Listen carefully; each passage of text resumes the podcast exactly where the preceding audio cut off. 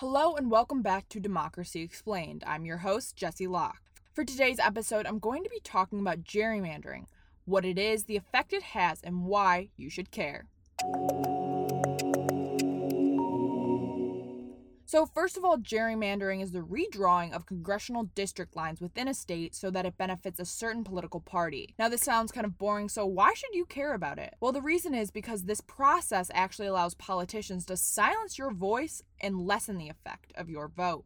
Take, for example, Ohio in 2016. 40% of voters in that state voted for Democrats, but because of gerrymandering, Democrats only won 25% of the seats in the House that election. And it happens on the other side, too. That same year in Maryland, 43% of voters voted Republican, but only 12% of the representatives elected were, in fact, Republicans. So, how does this happen? Essentially, congressional district lines must be redrawn every 10 years to reflect changes in populations. Each district is represented by one person in the House of Representatives, and the number of districts and representatives each state gets is reflective of the state's population. More populated states have more, and less populated states have less, with each district representing roughly 711,000 people. So, in 35 states, the state legislature controls how the lines are drawn, which usually means whatever political party is in power at the time will draw the lines in a way that benefits their party.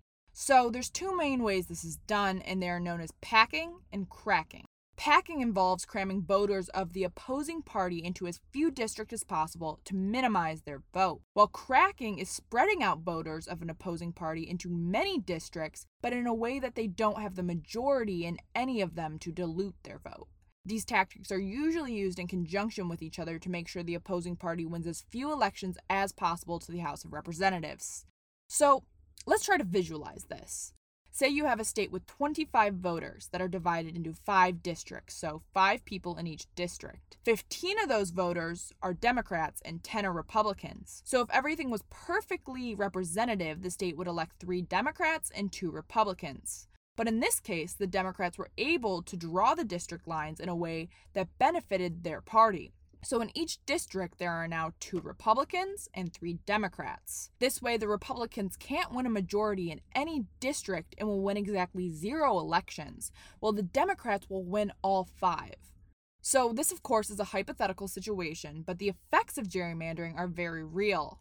A self described nonpartisan policy institute called the Center for American Progress found that from 2012 to 2016, the net result of gerrymandering from every state amounted to an average gain of 19 Republican seats per election to the House of Representatives. That's 4.3% of all House seats and is equal to representation for about 42 million Americans.